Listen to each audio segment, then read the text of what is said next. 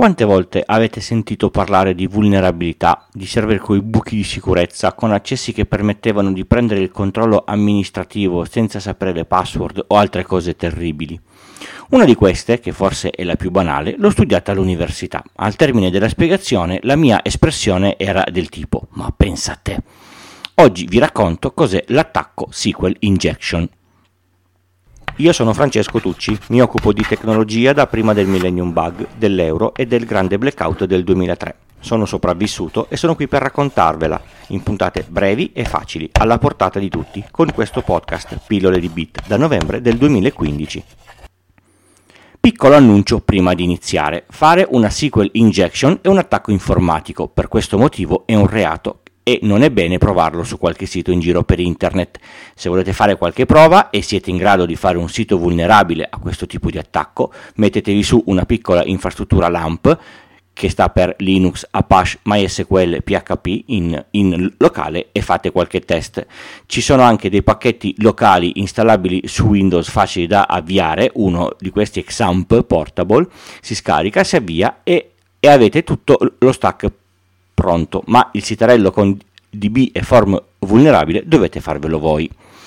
La maggior parte dei siti web con i quali interagiamo si basa su una piattaforma standard, un server web, un server applicativo che potrebbe essere PHP, ASP, Python o altri e un DB server. Quando chiediamo una pagina al server web, questa è scritta ad esempio in PHP, viene interpretata, all'interno del linguaggio ci sono delle chiamate al DB che, che, danno dei eh, risultati e con i risultati viene creato l'HTML che viene poi passato al client su cui è attivo il, il browser, per esempio Chrome, che renderizza HTML, CSS e compagnia per farci vedere il risultato. M- molta roba della quale noi normalmente non ci accorgiamo. Tra la richiesta di una pagina e l'ottenimento dei risultati potrebbero essere eseguite decine e decine di query, Immaginiamo di essere su uno shop online e di chiedere di vedere il catalogo delle magliette. Tra tutte le query sicuramente una è relativa all'utente connesso, una per caricare il catalogo, un'altra per verificare che tra le magliette quali sono disponibili, una per gli sconti e così via. Per fare le query il server ha nelle sue configurazioni la connessione al database, sicuramente in lettura e in scrittura, perché tutte le cose che vengono fatte sul sito vengono anche registrate una serie di attività come ad esempio il carrello che l'utente attuale sta riempiendo. Ogni oggetto messo nel carrello è una insert nel database, ogni variazione di quantità una update. Per interagire con il sito l'utente ha a disposizione delle caselle di testo dove può scrivere qualcosa, come per esempio la casella di testo dove può scrivere l'oggetto che vuole cercare.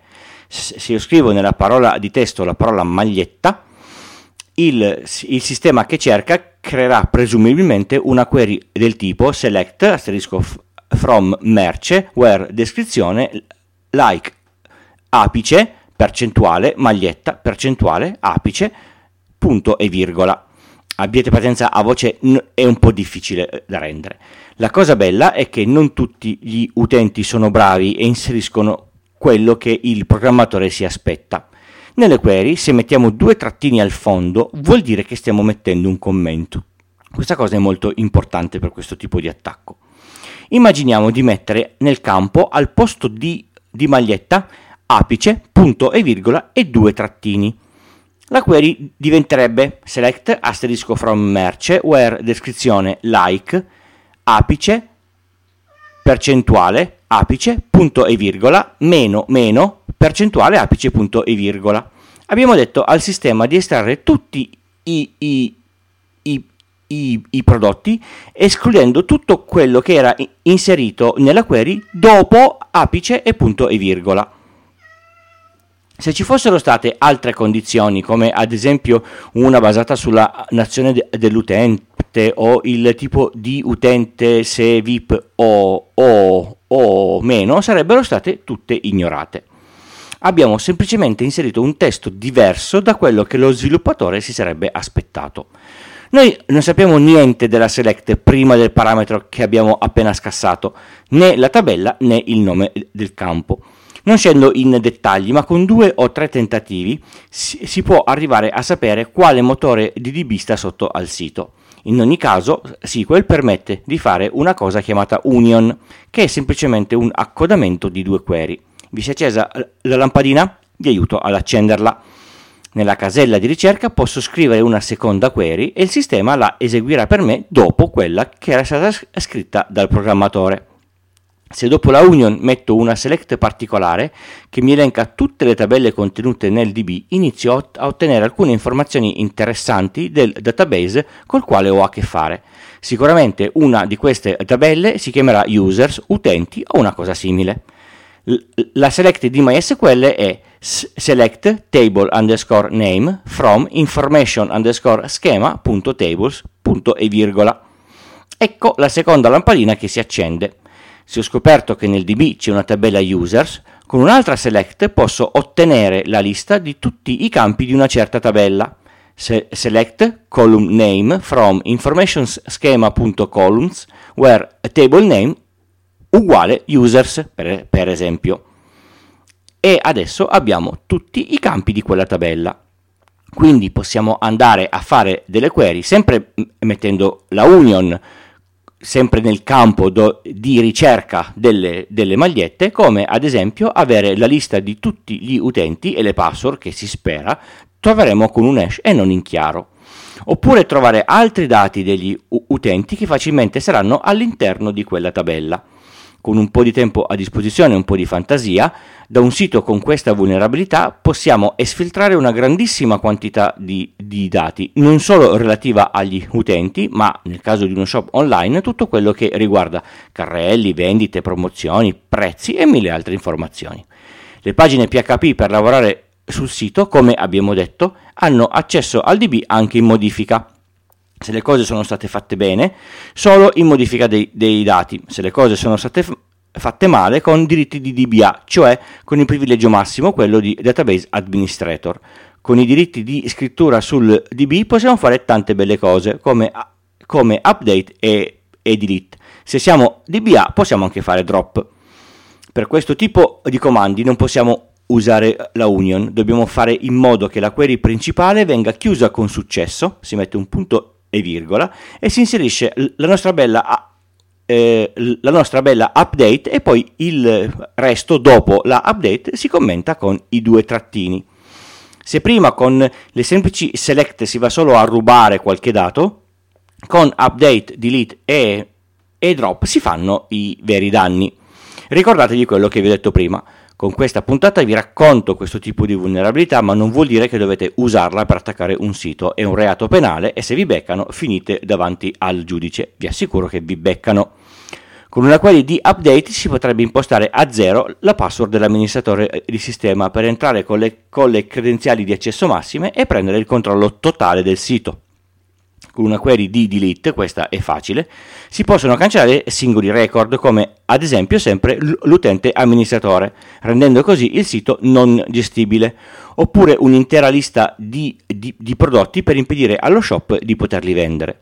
Il comando drop invece elimina completamente una tabella o l'intero DB, in questo caso si rende il sito completamente inservibile fino al ripristino del backup se questo c'è. Come ci si protegge da questo tipo di attacco? Si deve fare pulizia del testo inserito all'interno dei form che si mettono a disposizione degli utenti.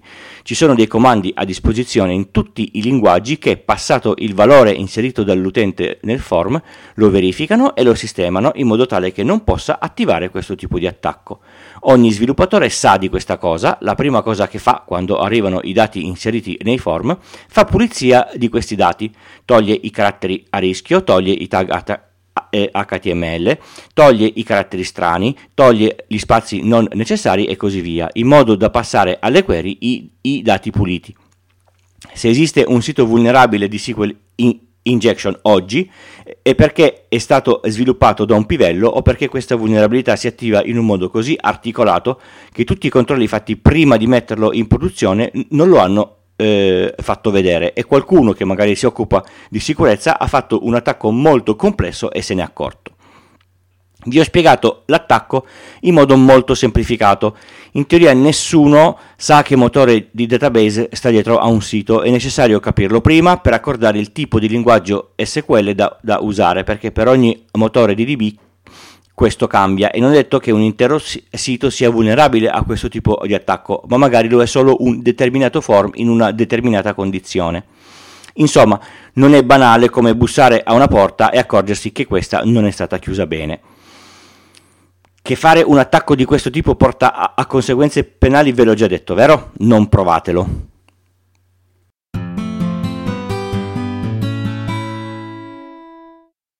Ci sono delle funzionalità che in Windows 10 mancano e che la loro mancanza si sente alla, alla grandissima. Se poi usate un Mac, alcune di queste cose mancano ancora di più. Un rapido elenco.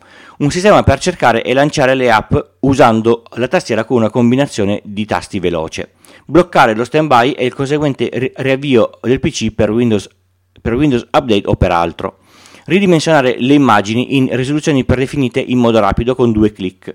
Ri- rinominare i file in modo massivo con regole semplici. Queste e altre funzionalità non sono state messe da Microsoft in Windows 10, ma esiste un pacchetto che si chiama Power Toys, di cui vi lascio il link, che una volta installato vi cambia radicalmente l'utilizzo del computer, ma davvero tanto. Vi consiglio caldamente di andare a vedere tutte le cose che si possono fare, scaricare il, il, il pacchetto e, e provarle tutte.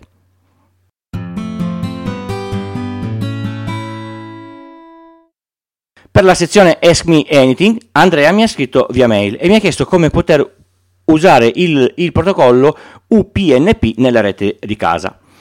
Il protocollo UPnP sta per Universal Plug and Play ed è un protocollo di rete che va attivato sul, sul, router. Quando un dispositivo trova questo protocollo attivo, può chiedere al router di, di, aprire delle porte dall'esterno verso l'interno e il router lo fa senza porsi domande.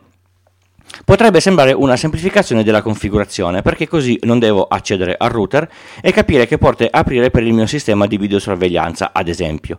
Il problema è che il router non si pone davvero domande su chi chiede l'apertura delle porte e, e le apre per tutti i dispositivi che lo, che, lo, che lo chiedono. Alla fine, con questo protocollo, ci si trova che il router apre decine e decine di porte dall'esterno verso la vostra rete e non sapete perché. Tutto questo per dire che l'unica cosa saggia da fare con il protocollo UPnP sul router è cercare l'impostazione e disattivarlo per sempre, dimenticarsi che esiste e non riattivarlo mai più. Se serve un port forwarding per un certo eh, dispositivo, configuratelo voi a mano e documentatelo, così che sappiate che cosa state facendo e perché. Avete ascoltato Pillole di Bit, questa era la puntata 203 e io sono Francesco. Vi do appuntamento al prossimo episodio tra una settimana, sempre il lunedì alle 4 del mattino, nelle vostre app di podcast preferite. Ciao!